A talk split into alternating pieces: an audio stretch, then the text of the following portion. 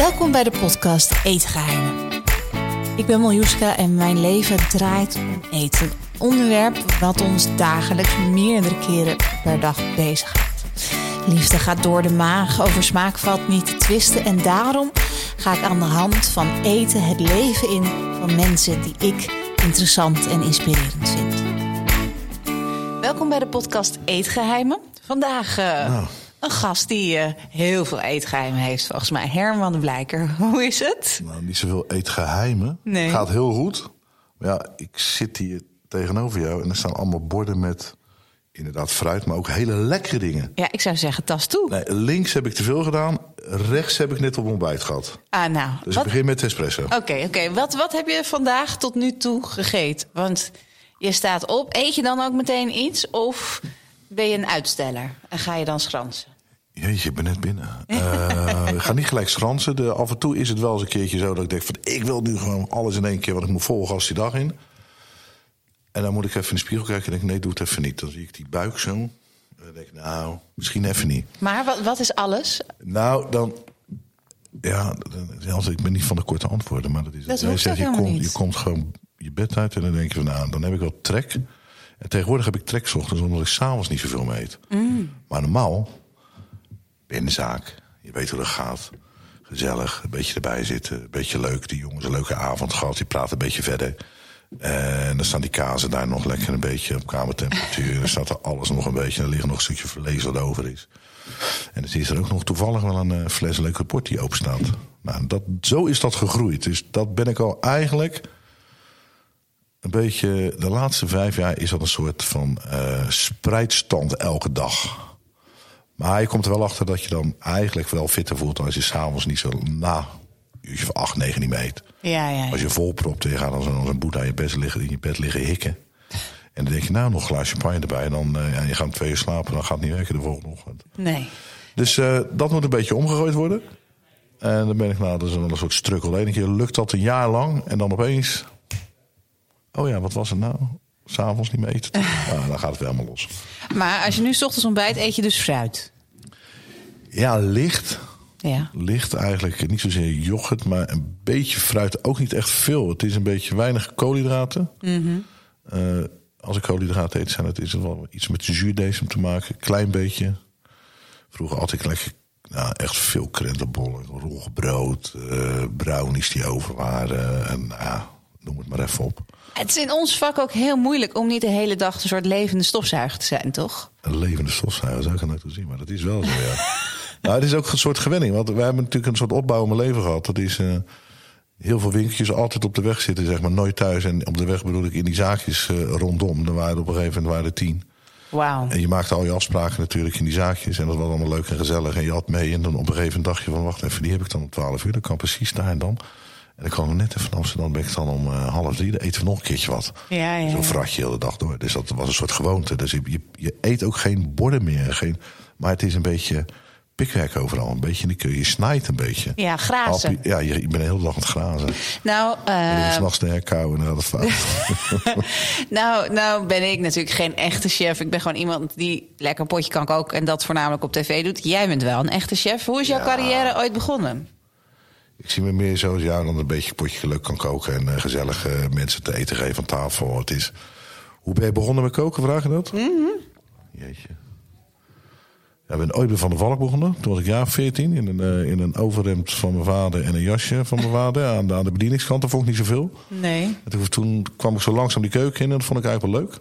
En uh, ja, ik ben eigenlijk heel lui en makkelijk. En dat ging me makkelijk af. En dat vond ik leuk. En dan ben ik blijven hangen. En op een gegeven moment kom je er natuurlijk achter dat je dat min of meer leuk vindt als het dingen slagen met, wie, met wat je bezig bent. Mm -hmm. Dus dan ga je eruit van. Uh, en uiteindelijk kom je erachter dat het alleen maar kwaliteit kan zijn. Dan mislukt het eigenlijk bijna nooit. Nee. Veel kwaliteit, een beetje aandacht. Dan moet het meestal lukken. Een goed stuk vlees wat je een beetje te ver laat gaan. of een beetje verkeerd behandeld is nog steeds lekker. Maar een fout stuk vlees. Of vis of groentes. Is altijd fout. Dus dat blijft fout. Dat blijft fout. Dan begin je al fout. Dus Ja. dat is. Uh, nou, dan, dan, dan rommel je een beetje door. Dan ga je wat zaken uitzoeken. En dan, dan, ik heb niet zoveel school gehad, zeg maar. Zes klassen lagere school. Ja. En toen dacht ik, nou, toen de tijd, in, ja, als ik naar jou kijk, zie ik een soort jeugd. Als ik naar mezelf dan kijk, dan denk ik van, nou, als ik over toen begin, dan is echt. Uh, dan moet ik zwaar rekenen, daar ben ik ook niet zo goed in natuurlijk. Maar dat is echt serieus 50 jaar geleden. Echt? Wauw. 50 jaar geleden, ik ben Ja. ik 63. Ja. Nou, hij ziet er nog steeds goed uit. Even nog steeds lekker aan de bak. Dus in het begin van die carrière was er natuurlijk eh, geen school, dus ging je werken. Mm. Ik kwam erachter, dat gaat goed met leuke spulletjes. Dat is leuk en gezellig. En dat is een leuke club om mee te werken. Heel hecht en, en hard en dan lang. En dan een heleboel leuke mensen om je heen en altijd lekker eten. En ehm, toen was je, had je in de Rotterdam had je een, een Expo 70. En dat was eigenlijk om Rotterdam een beetje een soort van expositie op de kaart te zetten. En er waren twee kleine huisjes op de Wena. Als je nu de Wena kijkt, vanaf Centraal Station tot het Hofplein... dat staat helemaal vol met wolkenkrabbers. Ja, dat is niet normaal. Dat was toen één groot zeg maar, grasveld met een hertenkampie. En er was in, een, eh, in de C70-huisje was dat eh, de Grand Duc in Rotterdam. En er zat naast eh, een soort jazzclub zat dat. En dat was de duurste bieschool van, van Nederland. Dus er ging iedereen altijd toe. Je had vroeger de Kok door, de Old Dutch. En dan de zaak waar ik ging werken. Ja. Bij Jan de Groot. En ik kwam daar binnen. En ik zeg, ik kom bij je werken tegen die kok. Zo'n zo'n kok met zo'n hoge koksmuts op. Die En zegt, hoe oud "Nou, was toen? dan?" 18 of zo? Nou, was 16 Wauw. Ja. geloof ik zoiets 15 of 16.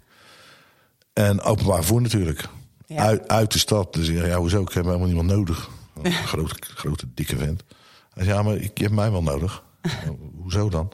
Nou, ik kom bij je werken. Ja, maar ik, ik heb toch niet gevraagd? Maar ik kom gratis. Ik kom twee maanden gratis. En daarna wil je mijn ton niet meer kwijt. Mooi. Ja. Nou, dat is eh, zo een beetje uitgerold. En geloof ik lang geweest. En die, die, die is een beetje heen en weer gegaan met andere zaken in Rotterdam. En toen ben ik een beetje zo een beetje meesurfen. En op een gegeven moment ging ik naar Den Haag. Begon ik voor mezelf toen ik 24 was. En toen kwam ik eigenlijk achter dat ik altijd door dat harde en veel werken. Nou ja, hard werken niet, dat klinkt zo negatief. Maar dat vele werken in de horeca. Mis je ook een bepaalde grondslag van producten. En alleen waar je mee bezig bent geweest, dat Ja. het herkenbaar voor je is, daar ga je dan mee verder. Maar op een gegeven moment dacht ik, ik kan eigenlijk helemaal niet koken. Oh-oh. Ik, eh, Een soort moet- kookcrisis. ja, wat moet ik nou doen? Als ik dan ouder word dadelijk, dan... eh, ja, wat, wat kan ik dan? Wat doe ik dan ergens? Hoe, hoe oud sta ik dan ergens in een of andere kroeg of café of restaurant? Sta ik dan, wat, wat sta ik te doen? Ik weet niet eens wat ik aan het doen ben. Nee. Weet je, waarschijnlijk toen al een overspan of zo. Toen dacht ik, ik moet toch gaan bijschaven. Toen ben ik een jaar lang naar de Cordon Bleu in Parijs gegaan. Echt Ja, en dat was jaloers. geniaal. Dat was echt ongelooflijk. Dat is nog steeds eigenlijk de basis. En dat was eigenlijk het verlengde. eh, een soort beantwoorde waarheid die ik zelf al een klein beetje ja, onbedacht had natuurlijk. Alleen maar met die kwaliteit werken. Maar daar leerde ik echt alle goede dingen in het seizoen op het juiste moment gebruiken. Wanneer maak je er wel of niet de confituren van? Wanneer ma- weet je dat? Op een gegeven moment ging ik me afvragen... waarom is nou slagroom koud, slaakt dat dik? En dan wordt het slagroom, maar waarvoor yoghurt niet dan? Wat is dat dik? ja, of ja, de karnemelk, waarvoor is dat? Waarvoor is een, is een tomaat rood? Of waar is een aardbei rood? En Dus bij ieder product. ja, daar gingen ze zo diep op in. Ja. Dat was echt grappig. Dat wilde ik zo graag, dus daar ben ik naartoe gegaan. En toen dacht ik, nou, is ook gelijk goed voor mijn Frans. En voorheen had ik met mijn vader wel eens een keertje vroeger... in een of andere Franse kroeg gewerkt. En eh, daar had ik al een soort van basis gekregen. Dan was een, eh, een kerel uit Parijs, was in La Mastre. Eh, een kerel uit Parijs, die was getrouwd met een, eh, een Baskische dame. En die hadden daar een soort café, kroeg, restaurant dingetje. En mijn vader werkte daar vlakbij. En die zette mij dan in die keuken daar, als kereltje. En dan moest ik op de fiets naar het abattoir. Oh. En daar kreeg ik eh, een of ander pakketje in de krant erbij. En dat, dat, dat bloed liep langs mijn poot heen. En dan eh, kwam ik s'avonds of kwam ik 's middags terug. En had ik allemaal dingen in. Ik begreep helemaal niks van wat het was. Nou, dat was, eh, was hart, dat waren longen, dat was zwezerik, de nieren, alles was dat. En die heeft me eigenlijk de liefde voor het orgaanvlees bijgebracht. Ja, wat Ja. mooi. Ja, ik, ben, ik ben echt opgegroeid met orgaanvlees. Wij hadden thuis niet veel te makken. Dus dan was dat zeg maar wat je meestal kocht als vlees. Wat is jouw favoriete stukje? Ik hou heel erg van niertjes en lever. Da- daar kan je me voor Ja. wakker maken. Maar wat is... kon ik bij je aan tafel zitten. Ja. Ja, echt waar. Want dat vind ik zo lekker. Niertjes en lever. Ja. Ik heb van een eh, longen, heb je dat wel eens goed gegeten? Gestoofd. Nee. Marokkaanse keuken gebruikt dat veel. Dat is zo achterlijk lekker. Ja? Dat was grappig, dat kon zij ook. En hart heb ik ook leren eten. Dat was eigenlijk voor haar hond. Ja, ja, ja. Maar dat deed ze zo langzaam garen. Dat deed ze in het zuur leggen. Of eh, dat deed ze samen ook met, eh, met een varkenskop of een kalfskop. Die, die, die dat hoofd, het huid. Dat leg je dan open. Een soort eh, bodywarmer was dat. Daar gingen alle organen in. Ook tong en strot. Dat rolden ze op. En dat ging heel langzaam in de witte wijn gekookt worden. In het zuur. En er zit, dat is zo erg bindt dat tot gelatine erin. Dus dat was in een, eh, in een doek. Toen moest je helemaal draaien. En dat zeg je in de koelkast. En de volgende dag heel dun op je machine. Met, eh met aardappelen en mossen. Dat was zo achterlijk lekker. Goh, ik krijg er nu Maar wangen, helemaal trek in. Een strotto van de, Ja. van de, van de tong. Van de kalf. Maar echt alles doorgaan. Dat kan ik elke dag. Maar dan heb je eigenlijk culinair gezien, zonder dat je het wist, een hele rijke jeugd gehad. Ja, als, dat, als de jeugd vanaf een 14 begon, heb ik een rijke jeugd gehad. Daarvoor was het. Eh was niet arm wat de klok sloeg, maar ik had één paar schoenen en die kreeg ik niet uit. Dat, dat, daar val ik niet mijn ouders mee af, maar die Nee. situatie was gewoon zo. En ik liep eigenlijk eh, acht maanden per jaar op, op kranten en plastic zakjes. Ja. In mijn schoenen. Ja. En ook zo was de keuken. Alleen de kip van mijn oma heb ik nooit kunnen evenaren. Dat blijf ik altijd zeggen. Dat was altijd geweldig op zondag. En daarvoor, eh, ja, thuis was er niet zoveel. Met hoeveel waren jullie thuis? Ik heb drie zussen. Ja. En dan mijn, mijn ouders, zes. Drie ogen achter. En het was traditioneel. Zeg maar, pa werkte, ma was thuis. Ja, ja onder, ook niet altijd thuis. En er werkte dan veel ergens anders. Nou, die gezinssituatie was ook niet altijd ideaal natuurlijk. En eh, moeders die kunnen koken. En dan veel eieren, aardappelen. En dan, eh, ja, dat eigenlijk. Ja. Hoe vinden zij, eh, ja, en hoe vindt jouw vorige gezin, dus waar je uit voortkomt, wat jij hebt neergezet? Mijn ouders zijn nu al, denk ik, 30 jaar overleden. Ja. Mijn zussen die zijn verspreid over het land. Eentje zie ik nog, die is verplant in Portugal te wonen. Dus eigenlijk, ik heb er nooit zoveel contact mee. Omdat ik ging vroeg het huis uit natuurlijk al. Ja, ja, ja. Hoe oud was- was je?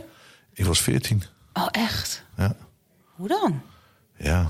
Dat is heel ander verhaal. Ja. Gaan we niet in duiken vandaag. Maar hebben je ouders bij leven nog wel tegen je gezegd dat ze trots op je waren? Want toen was je natuurlijk ook al succesvol, 30 jaar Nee, ja, maar ik ben zo vroeg het huis uitgegaan. Af en toe kwam ik er binnen. Ja. En zei moeder altijd... Het is geen hotel hier. Doe je was in de wasmand en dan kan je weer aan. Dan kan je weer aan. Dat was... eh, ja, trots op je... Oh, later is dat natuurlijk altijd wel sijpelde dat hier en daar een beetje door. Maar ik ben toen ik 24 was, mijn eerste winkeltje begonnen voor mezelf. Daar altijd vol gas eh, bij hele leuke bedrijven gewerkt. Ja. En eh, daarvoor ook dat, dat Parijs gedaan. Ja, het was ja, bij leven niet zo heel veel laten zien eigenlijk waar ik nu sta. Nee. Jammer. Ehm, als je... ehm, Kijk, dat koken, een zaak beginnen... Je, je, je weet gewoon heel goed wat handel is en wat niet handel is. Nou- En wat smaak is en wat niet smaak is. Of zie ik dat verkeerd? Nou, dat is niet zo automatisch zo. Ik heb altijd wel heel erg mijn gevoel gevolgd. In de zin van, oh, dat wil ik doen, dat ga ik doen. En eh, nooit echt een soort van belemmering eh ingevonden. En ja, gaan werken, voor mezelf gaan beginnen. Moest dispensatie voor het eerste, eerste winkeltje aanvragen. Was te jong eigenlijk voor de vergunningen.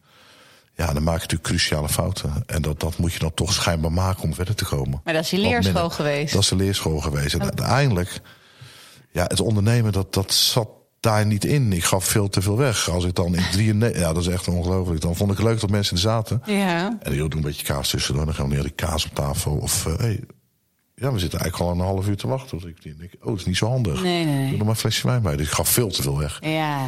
En dat, ga je, dat leer je wel met vallen en opstaan, leer te ondernemen en te verdienen. Maar het was niet in eerste instantie, wacht even, met dat eten ga ik geld verdienen. Het is zoveel meter, dan zet ik dat om, dat ga ik even, dat ga ik even waarmaken. Het is precies andersom geweest. Geestig.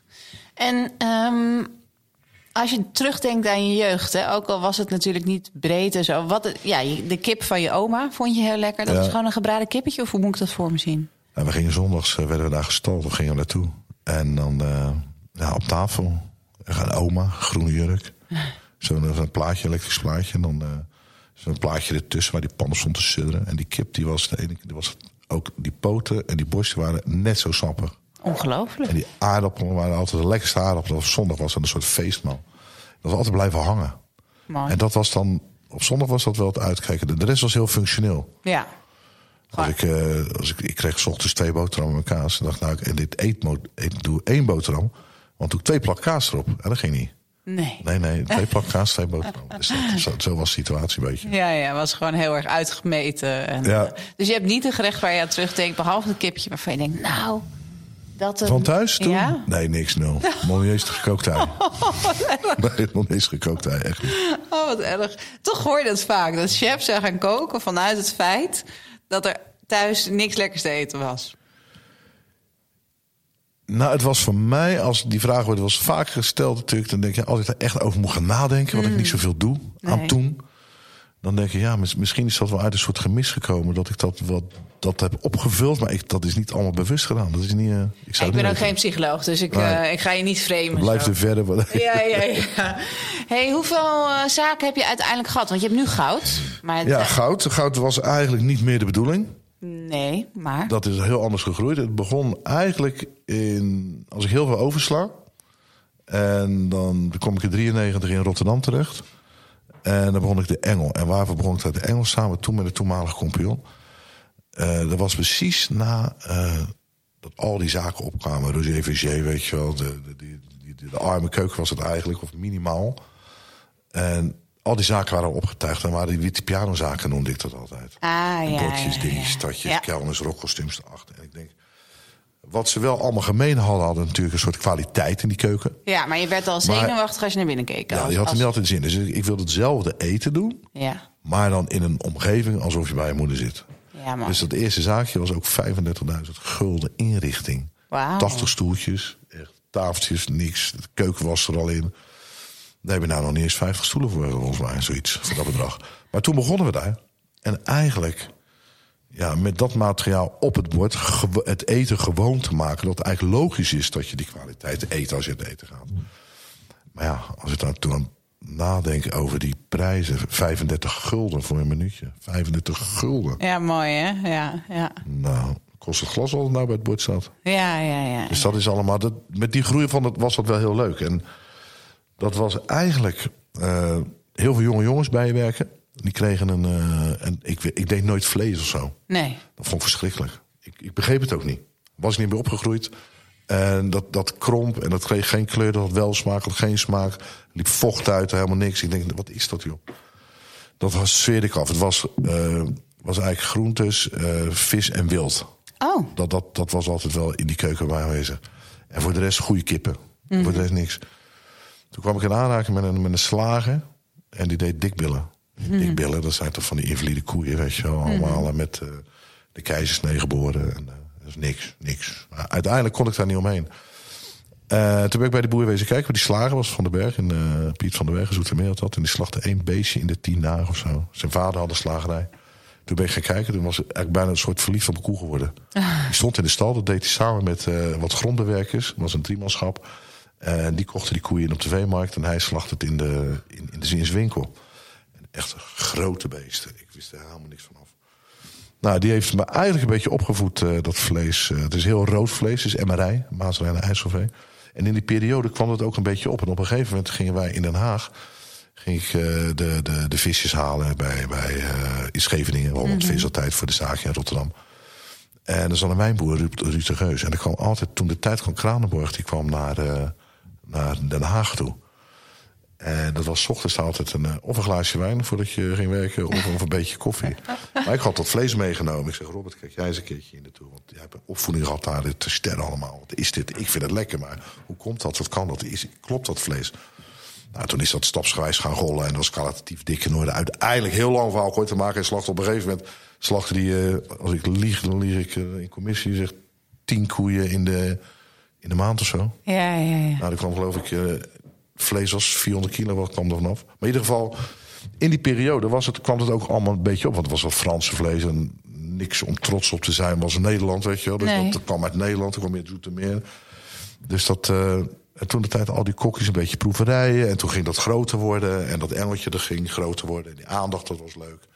En was op dat moment was het ook precies een winkeltje wat waarschijnlijk nodig was. Ja, ja, Want ja. iedereen ging daar zonder, weet ik wat, lekker en lekker doen. Die ging zitten, ging lekker eten. Stukken vlees, stukken hele vis. Weet je wel, goede aardappels. Veel, eigenlijk heel lomp. Later bijgeschaafd, maar dat was eigenlijk het eten. Ja. En dat viel een goede smaak. Maar er stonden natuurlijk jongens te koken.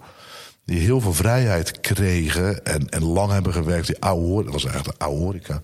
Is voor de tweede keer dat ik daar moet terugdenken dat ik dan oud word. nu, in een half uur bij jou. Nou, wees blij dat je, Maar dat je het wordt. Nou ja, het is, er is ook wel veel gebeurd ook. Ja. Daarin. En eh, ik hoop dat ik oud word. ja. Nog ouder. ja, ik hoop dat je 103 wordt. Dat, dat mag ik hopen. Ja.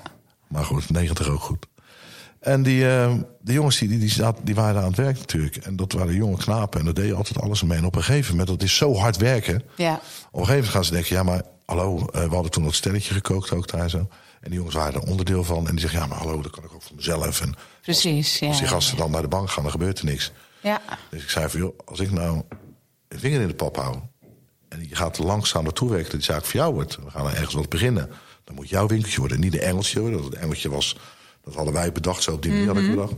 En, maar jou moet om jou heen gaan zitten, jouw manier van koken. Alles wat je geleerd hebt. We garanderen jou een, eh, zeg maar een salaris het eerste jaar... en uiteindelijk komt het ergens naartoe. Na drie jaar moet je het gaan overnemen. Nou, dan de constructie achter. En dat werkte eigenlijk allemaal. Dus hield ik ze een beetje bij me in de omgeving. Ik dacht, nou, die jongens gaan bij me weg dadelijk. Helemaal een verkering en bijna een kind. ja, ja. Dus die blijven in de omgeving en die kweek mijn eigen concurrenten. Dat lijkt me helemaal niks.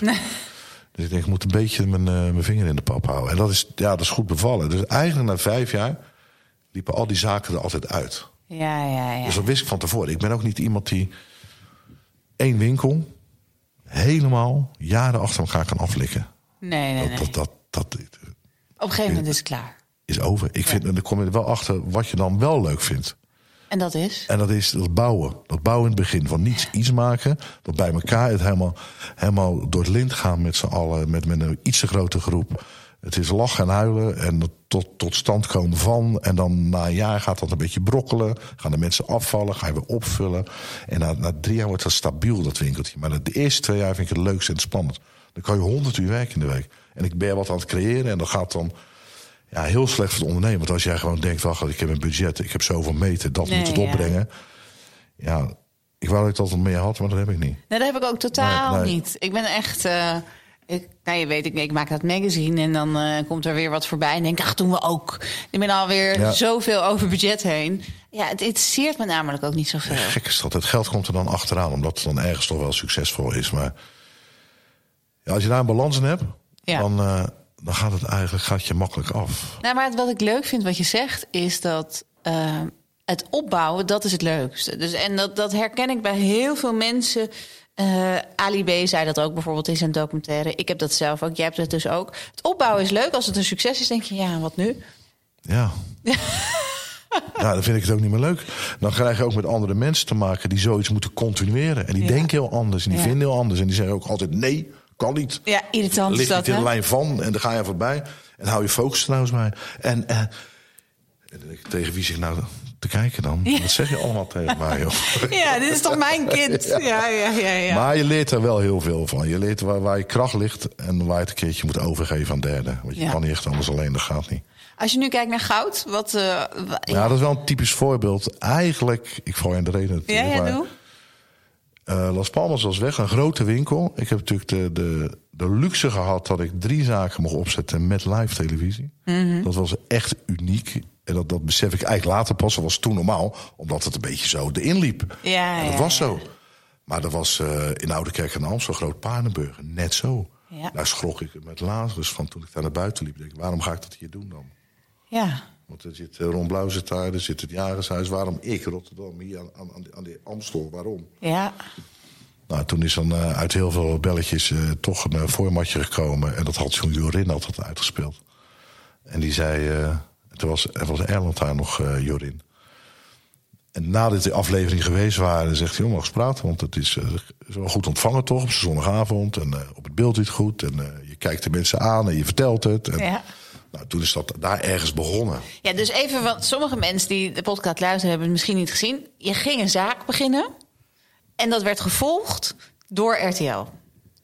Eh, toen door Jorin, Ja. dat was de Engel en het Paard. Paardenburg en de Engel in Rotterdam. Ja, dat is nu zeg maar RTL Z8, 5, zoiets, toch? Vier was dat, ja. Ja, ja, Ja. ja, ja. ja. Nou, en dat, eh, dan later dan was, dat, eh, was het een beetje losvast. En dat, dat werkte dus. En dat was de eerste zaak met die televisie toen. Dat was Paardenburg. Ja, en dus was je eigenlijk ook gegarandeerd van klandizie meteen, want iedereen wist dat het er was. Ik wist helemaal niet wat die televisie deed. Ik vond het leuk om uit te leggen. Ik vond het leuk om te vertellen aan mensen. Want we hadden van die horeca van ja, je gaat een biefstukje kopen... en dan doe je er drie tientjes op en dan ga je dan verkopen, gooi je hem op bord. Ja. Maar dat zit even anders in elkaar natuurlijk. Precies. Ik vond het heel leuk om te vertellen wat, wat, wat er voor nodig is om zo'n winkel te doen. Dat werd toen gevolgd. Aannemen van je personeel, de keuken, de inrichting... hoe je mensen houdt, hoe je ze vangt, hoe je ze... Nou, dat allemaal. En dat was toen ook eh, bij Herrie in Amsterdam, de Utrechtse straat. Ja. Heel leuk klein dingetje. Helemaal totaal uit de klauwen gelopen. maar ook wel weer heel leuk. En eh, Las Palmas in, eh, in Rotterdam. Ja, die was groot, hè? Volgens mij. Ja, dat was een 900 meter vis. En dan wilde ik de grootste visreis. Want ik wil alles het grootste en dan het meest. En dan wil Past ik, ook wel een beetje bij je postuur. Dat, en dan wil ik, ja. Dat, is, dat is een nadeel. Je wil altijd alles en veel en nu en niet gisteren. Ja. Ik heb geen geduld en ik, en ik heb, ja, Maar je bent niet rustiger geworden. nee. Oh. Nou, misschien wel. Want iedereen zegt tegen mij ook altijd: Jezus, waarom blijf je zo hard rennen? Terwijl ik het gevoel heb dat ik gewoon alleen maar aan het buitenspelen ben.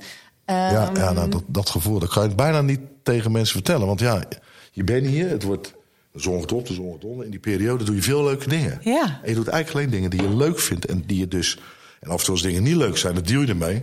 Ja. Maar dan gauw weg en dan gauw weer links of rechts af. Ja. Dat is het een beetje. Maar dan, nou, in mijn rust... Ja, het, het is zo cliché eigenlijk een beetje, moet ik zeggen. Wat? Nou, die kleine werd geboren bij mij. Ja, hoe oud is die nu? Die is nu 13. Ja, en die, die, die, 13 een en lekker die- kind ook. Zie ik af en toe voorbij komen. Ja, echt. eh, Dat, echt. Dat is, dat is wel een heel verhaal apart. Die was daar opeens en dan was ik 50 toen, Ja. ik hem kreeg. En eigenlijk, toen ben je een beetje anders gaan ondernemen. Merkte ik als ik daarover na moet denken, een paar jaar later. Want het is dan toch, je neemt risico's. En vroeger ging ik vol gas, volledig, 100% overal in. Ja. En mislukt. Ik had ineens het idee dat het zou mislukken. Nee, Is er ook nooit iets mislukt? Jawel, jawel, ja, Ja, tuurlijk, tuurlijk. gelukkig. Maar dat zeker wel. Maar het is wel, het, het, het, het leert je ook wel gewoon om niet te veel na te denken af en toe. En Mhm. ook toe- af en toe iets meer je gevoel laten spelen. En dan lukken dingen meestal wel. Ja. Maar met die kleine nam je andere verantwoordelijkheden. Oh, dan ga ik dat investeren. Als het fout gaat, misschien alles weg. Misschien is dat niet helemaal handig. Ja. Dus zo werd het toch een beetje... Dan, dan, is het heeft niet met die rust te maken, maar ik had nooit zo nagedacht. En nu, nu is die oude. Het is eigenlijk als in het begin. Het eerste kind vond ik helemaal geen reet aan zo'n kind. Zo'n kind, mag ik helemaal niet zeggen natuurlijk. Maar dat, dat lacht hij dan en dat stinkte en dat stonk. En dan denk ik, een herrie maken. Ik denk, dat moet ik helemaal niet hebben, joh. En op de eerste keer dat hij dan, als je boven dat wiegje staat... en die ogen kijk je langer aan dan dat je vol kan houden... en je ziet de handjes gaan, dan ben je verkocht. Ja, erg hè? Ja, dat is echt erg. Dat is echt erg. Maar dat is ook weer niet erg, want het maakt ook tot nu wat het is. Hoe heb je hem opgevoed met eten? Ja, dat is eigenlijk mijn meisje geweest, dat is Jacques. Ja? Die ging in het begin met periode met eh, televisie eh, veel mee. Ja. En die was ook op een gegeven moment... eh, die was zwanger ook. Daar deden we op de Holland-Amerika-lijn deden we een, een cruise met uitzendingen van over heel de wereld. Echt, wat was echt geweldig. Alleen, eh, die ging ook mee toen die kleine geboren was. Ah. Maar waar we ook waren, Ja. overal, er was al een of ander machientje bij zich. En er ging alleen maar vers spullen in. Er ging rauw in en er kwam er in een dingetje gekookt in een sapje uit. Ja, ja, ja, ja. ja. En precies in de periode, want in het begin was het eh, nog geen één. Ja. Maar op een gegeven moment begreep ik dat je. En er was ook, als we ergens in de rimboe zaten. dan was er wel iets van een cateraar, maar allemaal verse spulletjes bij ons. En in een hotel gingen ze het altijd vragen en dat deed ze altijd zelf.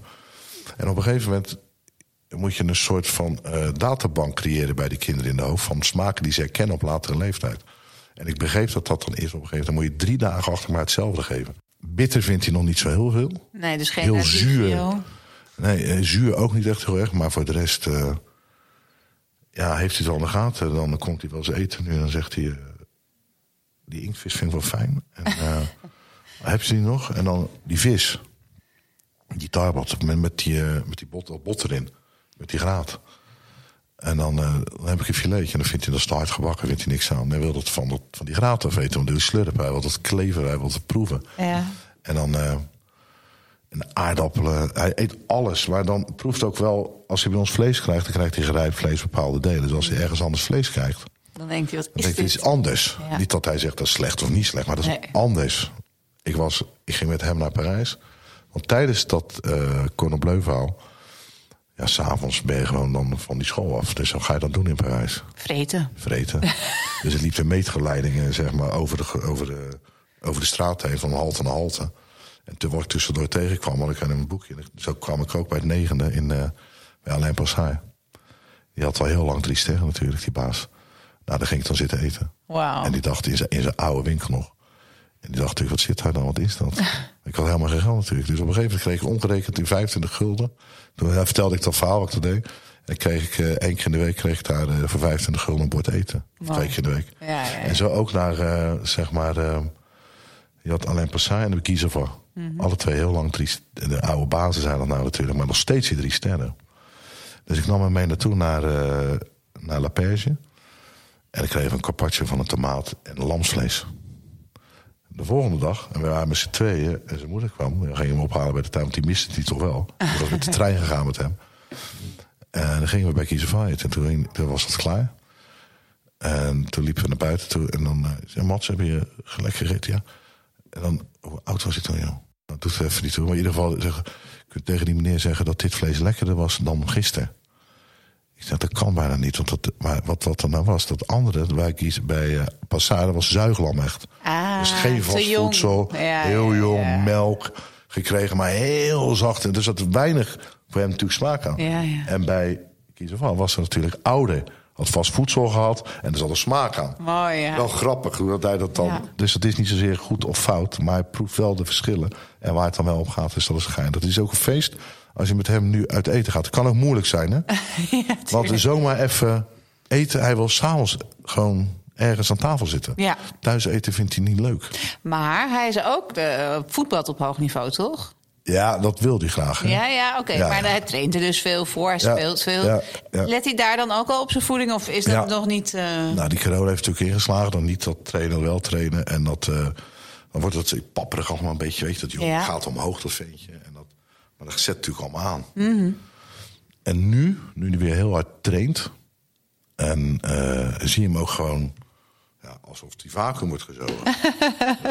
die vetjes gaan eraf. Ja. En hij houdt suikers in de gaten, koolhydraten in de gaten. Uh, niet ziekelijk, want af en toe denk je, ben gewoon een soort van... Uh, dat gaat niet goed met je. Nee, je gaat dadelijk nee, anorexia worden. Dat is niet de bedoeling. Maar dat doet hij zeker niet. Hij eet heel lekker. Doet, vindt ook vaste vetten niet echt lekker. Alleen van vlees wel. Mm -hmm. Lamsvlees vindt hij lekker, vetvlees. Maar niet, niet boter en zo. Nee.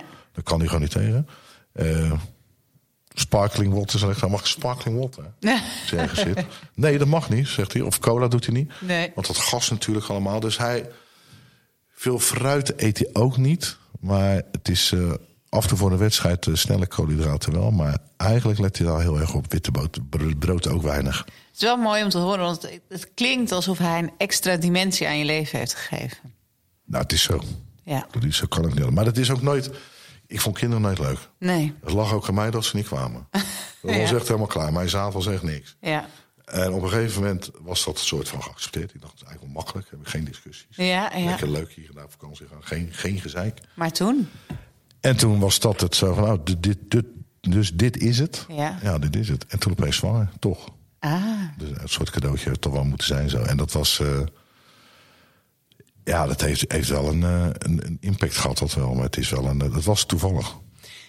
Hoe heb jij je vrouw veroverd? Is dat ook met eten geweest?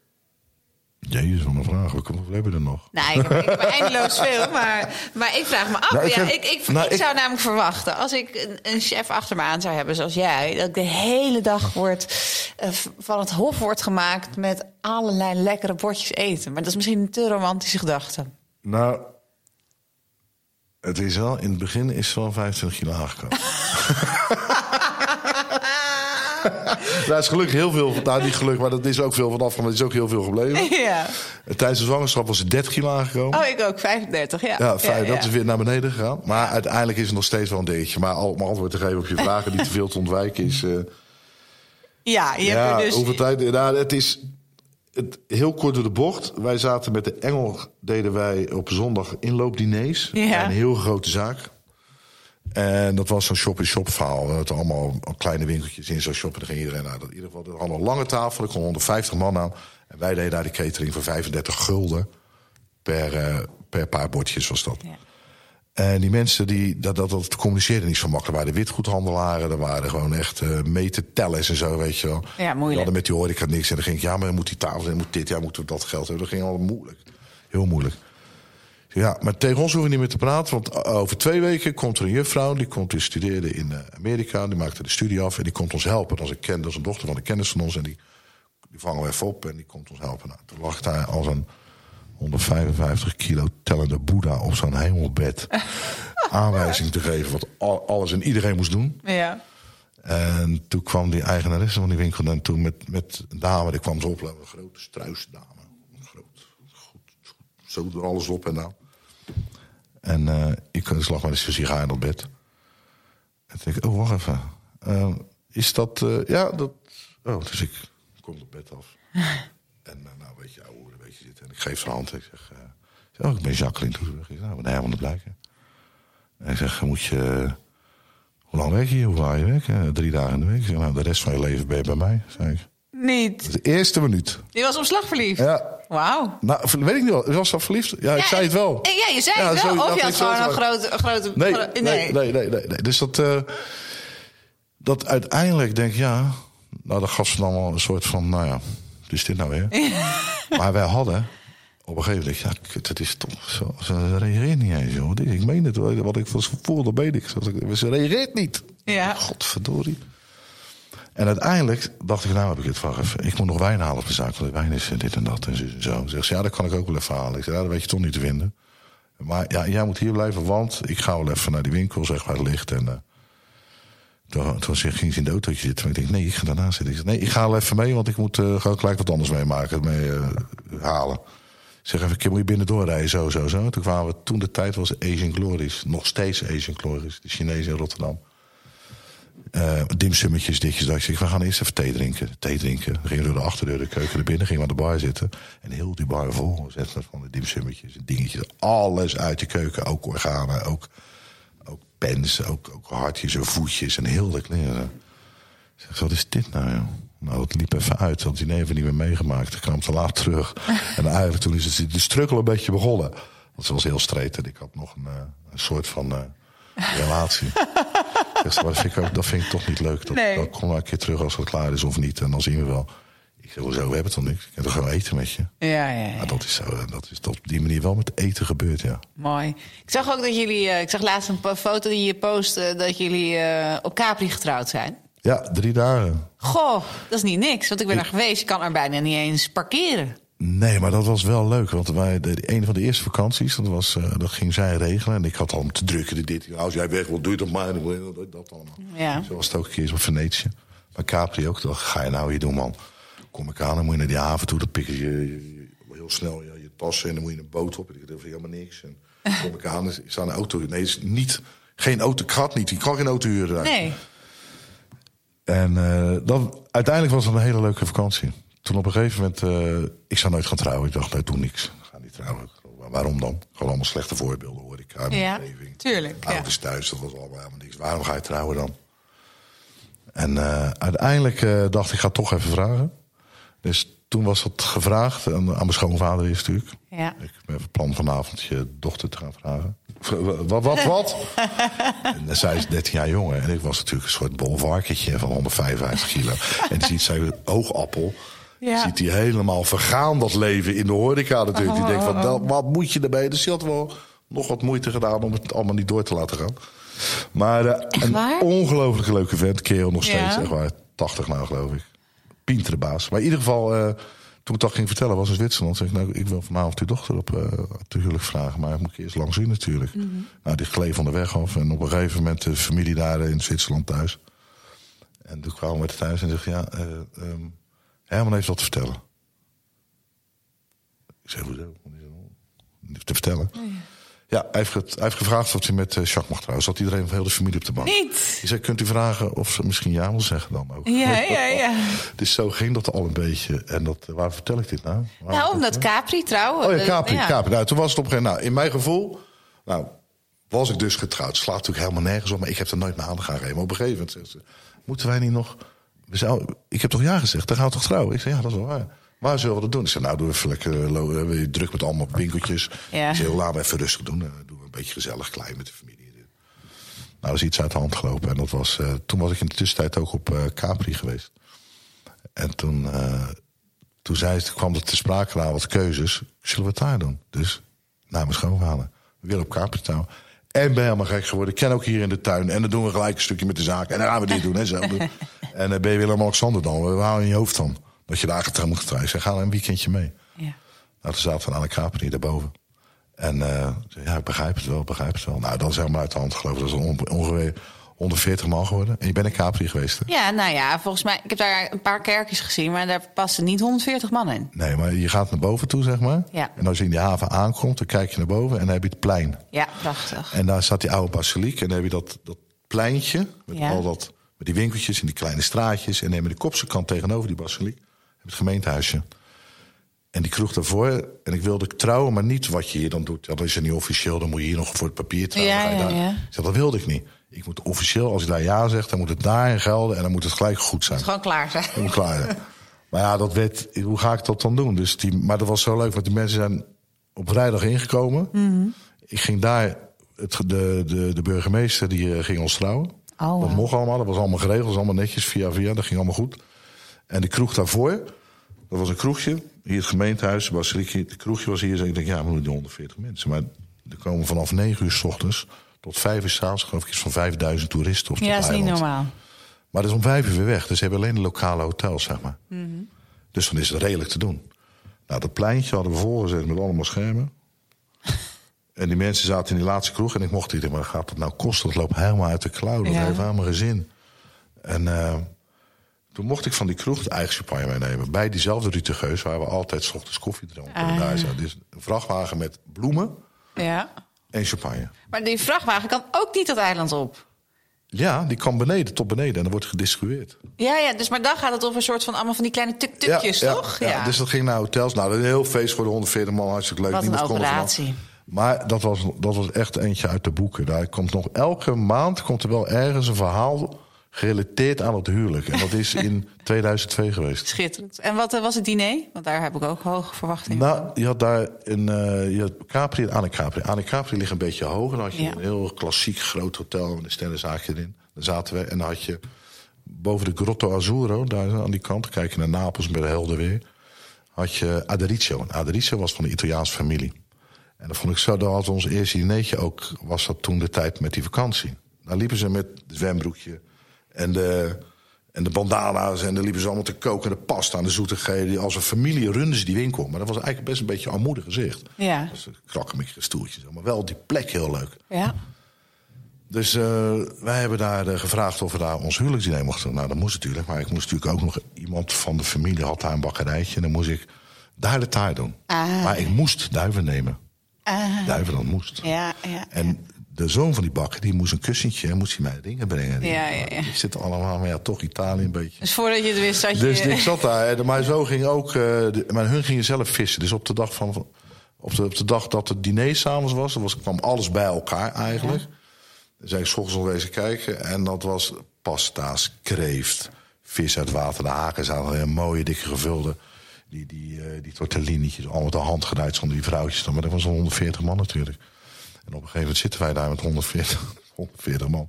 Zeg ik tegen hem, die mensen die daar zitten, die... eh, we zouden toch alleen die winkel hebben? En ja, maar ja, het is een eiland. Hij staat te zingen, hij is de band, maar die familie, hij kon niet meer terug naar Napels, dus ze moeten eten.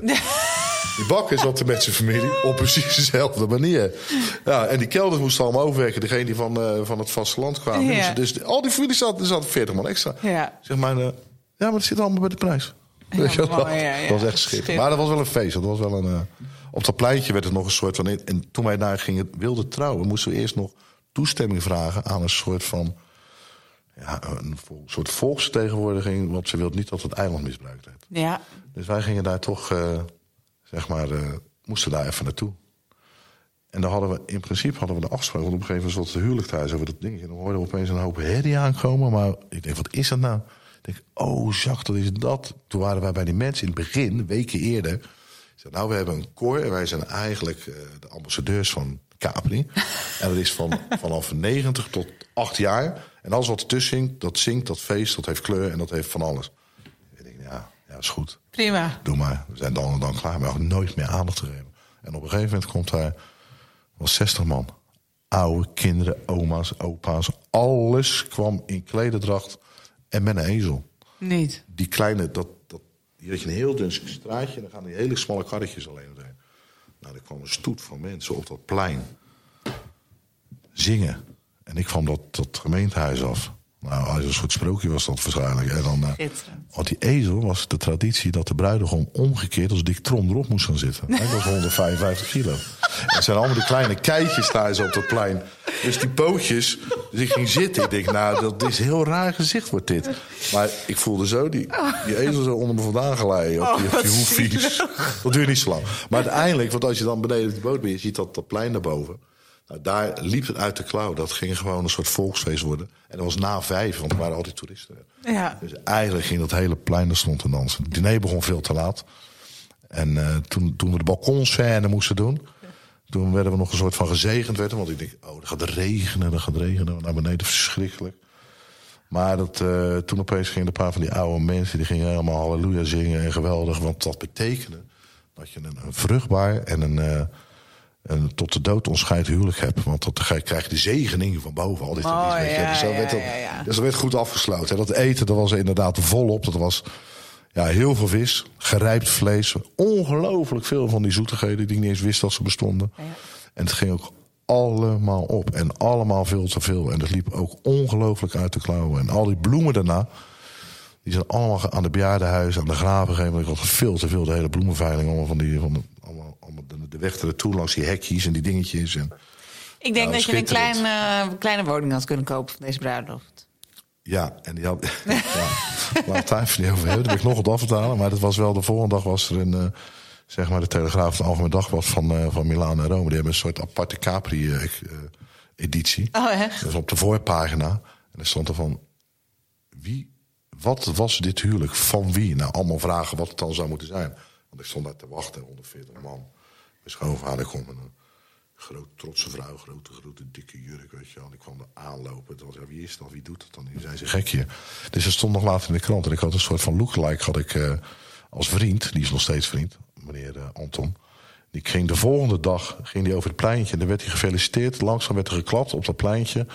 Dat het zo'n mooi huwelijk was. Maar die lijkt heel erg op mij. Ja, dat ja, ja. schitterend. Wat Dat is nog steeds. Ja. Je bent bijna klaar met me. Ik vind het niet erg. Ik wil, ik wil nog een paar vragen stellen. Eh, gewoon het eerste wat in je opkomt. Ehm, zoet of zout? Zout. Ja? Alleen zoet van drop. Ja, ben je, eh, ben je, ja ik, ik, ik ben een onwijze drop-fan. Ja. Wat is je favoriete dropje? Nou, dat zijn wel die katjes of die bielzen, zeg maar. Dat je dan een beetje wel die beet hebt, maar dan ook heel langzaam zacht wordt. Dat kanache. Vlees of vis? Dat is een moeilijke. Wild hou ik van, rijp vlees hou ik van, mooie verse vis, schaal schelpdieren. Maar je moet kiezen. Ik ben een weegschaal, hè. Ja, ja, ja. Ja, daar zitten... Ja, Vroeger was je liefste zeker vis en je bent ja langzaam. vis en wild. Ja. Ik eet niet meer zoveel vlees. Maar ik kan het wel heel erg waarderen als het goed gerijpt, goed geslacht is, mooie dingen meegaan. Maar al voor dagelijks, zeg maar, ja, dan is het vis en schaaldieren. ja. Eh, ei of tofu? Ik zou geneigd zijn eieren, maar ik vind tofu een ongelooflijk leuk product wat je daarmee kan doen. Ja, als- En heel veel smaak kan doen, geven als basis. Dus dan zou ik ja, niet per definitie ei zeggen. Oké. Kaas of worst? Godverdomme, is of vlees, kaas of worst. Ja, als je gewoon een homp, Hollandse jong belegen kaas hebt, dan niet, dan liever worst. Ja. Maar als je al die kazen, wat er gemaakt wordt, al die Franse, al die Italiaanse, al, dan, dan, ja, dan kaas. Wat ligt er bij jou op een kaasplankje? Altijd rijpe, huilende kazen. Ja, blauwschimmel vind ik lekker. Roodschimmel. Nederland maakt ook hele mooie kazen. Ja. Harde geitenkazen vind ik lekker. Die jonge geitenkaasjes ook. Ja. Allemaal jaarkazen ook wel. Wat je nu ook weer hebt, die Zwitserse kaas natuurlijk in een bakje. Dan uit die oven zo. Dat Zuurdeense brood er. Ja. Lekker die truffel erbovenop. Goh, ik heb wel weer trek. Ehm frituur of wok? Ja, als je te, te erg wordt met te veel... Te erg wokt met te veel olie, wordt het ook frituren natuurlijk. Dus, Dus dat, dat is in principe de wok.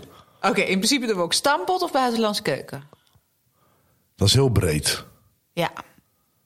Ik vind Marokkaanse keuken leuk, Aziatische keuken, Russische keuken vind ik niet. Stampot vind ik altijd lekker. Ja, en welke stampot vind je het lekkerst? Ja. Penne vind ik lekker. Boerenkool ook lekker. Speklappen op, goede borsten erop vind ik lekker. Ja. Ik ga het vanavond maken. Gezond of vet? Gezond vet. Dus eh, Ja, omega vet, dra- 3. vet- ja, maar vet draagt zo lekker lang smaak. Ja, dat is het. Kijk, echt, Als het vet rijp is, dan vind ik het niet erg. Maar bonkenvet niet. Nee, dus Maar echt, als je wat jonge lamsvlees hebt en dat, dat huidje, ja. dat vetje wat er net bovenop zit, dat vind ik geweldig. Of net om het botje heen. ja. Mooie, mooi opgevoed rund, wat vet in die spier opneemt, vind ik ook lekker. Ja. Je gaat er alleen minder van eten. Dus kilo's niet, maar vet vind ik wel bijna nodig. ja. Vegan of vegetarisch? Vegan of vegetarisch. Ik heb het wel leren waarderen. Vroeger was het automatisch van B voor je patiënt natuurlijk. Ja, ja, ja. Maar dat hoeft helemaal niet. Ik kan echt ongelooflijk veel eh, ja, diversiteit in aanbod heb je in alle twee. Als je de moeite geeft, is, is zelfs vegan leuk. Ja. Cake of taart?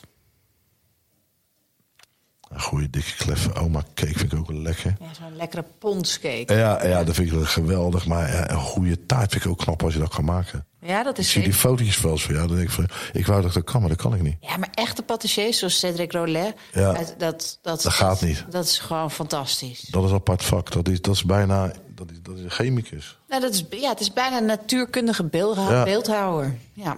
Ja, chocola, dat is, vind ik ook wel echt. Er zijn er ook maar een paar van. ja. Koud of warm eten? Dit is echt alsof ik... Waarom doe je dit? Ja, nou, dat- om deze reden. Om, om dus, ik zie jou helemaal stuk gaan. En ik Ja, schitterend. koud op warm. Ik zou... Langzaam ga ik naar warm eten neigen gezien het seizoen. Mhm. Maar voorjaar vind ik niet erg als het niet warm is. Mhm. Maar ook niet echt heel koud vind ik ook niet zoveel. Maar lauwwarm, handwarm, dat vind ik allemaal meer dan acceptabel. Pizza of pasta? Hoe beantwoord jij ze zelf? Nou, het hangt af van de dag. Ja, dat bedoel maar ik. vandaag, eh, en het hangt ook welke pizza het is en welke Ja. pasta het is. Maar ook, Als er mooie dunne, dunne bonetjes zijn die ik lekker vind, dat het lekker zo ja. aan de onderkant is. En het- is bijna een vegan of een beetje met alleen ansjovis. En het is goed te doen, dan vind ik pizza's lekker. Er worden pizza's veel te vette, natte boterhammen. Ja. Vind ik er geen reet aan. Nee, alles wat je kan bestellen, Maar bijna dat wat- online, ja. dat is niet, dat is niet wat we lekker Ik begrijp niet dat je dat online bestelt. Maar stel met pasta. Nee, ja. Ik begrijp ook niet dat de mensen een doorzichtig bakje hebben. Staan bij het vliegveld en die gaan dat van pasta vreten. Nee, maar dat is wat ik me wel afvraag. hè. Kijk, ons vak is natuurlijk alleen maar met eten bezig zijn. Maar zelfs het team wat ik om me heen heb van mensen... die zijn allemaal ook met eten bezig... doordat ze bij mij werken. Maar heel vaak bestellen ze omdat het gewoon zo makkelijk is geworden. Denk je dat koken nog wel toekomst heeft? Ja, juist 100%. Ik denk dat je. Je hebt natuurlijk veel mensen om je heen. Daar, daar sta ik eens aan te kijken. Die zien dat echt van. Oh ja. Oh ja, moet eten. Ja. Maar die hebben nergens voorkeuren voor. Die zijn niet te helpen in mijn opzicht. ja, ook functioneren die. Die hebben ook geleefd. Dat wordt ook 100 jaar. Weet je wel? Dus het is niet mijn waarheid dat het alleen maar werkt. Alleen je haalt er zoveel gein aan. Om, om, om, kijk even hier dit, dat is wel grappig. Dat, je haalt er zoveel gein om lekker te eten en te snacken en smaakjes te hebben. Dat vind ik leuk. Ja. Oké, we gaan verder. het is echt. Mensen die dat niet begrijpen, die, ik heb ze ook eens aan tafel zitten. Het is moeilijk, hè? En denk, ja, nou ja, ga gewoon lachen, maak een foto van je en ga weg alsjeblieft. Ja. Met of zonder alcohol? Zonder kan heel goed. Maar wat is alcohol? Goede wijn is ook alcohol. Hè? Ja, precies. Ja, ik vind mooie ik ook lekker goed gemaakt. Oh ja. Koud en warm. Ja. Ja, als het- maar alcohol met alcohol. Ik vind hele oude rums lekker. Ja. Oude cognacs, oude whiskies. Niet dat ik ze dagelijks drink. Nee. Maar dan drink ik alcohol. En wat eerder drink ik veel frequente champagne, zeg maar. Oh ja. En dan meestal altijd wel Blanc de Blanc. Blanc Blanc. Er rijst ook de pan uit, hè, die prijs. De laatste Ja, tijd. ja, Ja. dat beperk je dan ook wel een beetje. Dan word je ook niet zo uit dronken. Curry of ketchup? Heb je ze zelf verzonnen? Ja, nou, ik vind curry en ketchup... Curry. Ja, ik, Ik heb beide bijna. Kant door elkaar heen. ja, ja, want curry is soms een beetje te zoet. Ja. En dan heb je weer een beetje ketchup nodig. Om, maar als ik een frikandel speciaal eet, dan moet er zeker curry op zitten. Curry zeker. Ja. Ja, patatje oorlog. We zijn, al, we zijn al bijna. Pittig of mild? Pittig. Ja, en dan echt Thailand pittig pittig. Echt voorzichtig. Pittig. Dat je denkt van, ik moet hier niet te veel van. Die gebakken sambals vind ik lekker. Ik vind pittig pittig wel lekker. Ja, ik flikker ook overal sambal in, zelfs in mijn yoghurt. Ja, door de jam, door de pindakaas. Heerlijk. Door de ka- gewoon blokkaas ook. Ja, ik wil Drop, je- Alles. Ik wil je heel erg bedanken dat je bent gekomen. Helemaal uit Rotterdam. Bedankt voor je, ik weet dat tijd. doet, altijd in deze omgeving. Nee, nee, dat valt mij. Nee. En eh, ik hoop dat we, nou, wat ik zeg, eh, nog 40 jaar eh, mogen genieten van je.